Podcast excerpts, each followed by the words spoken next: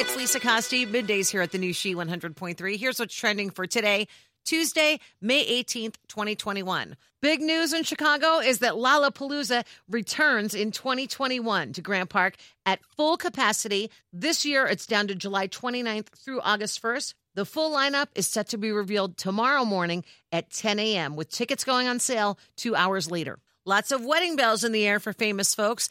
Congrats to Justin Hartley, aka Kevin Pearson from This Is Us. He married his former Young and the Restless co star, Sofia Pernas.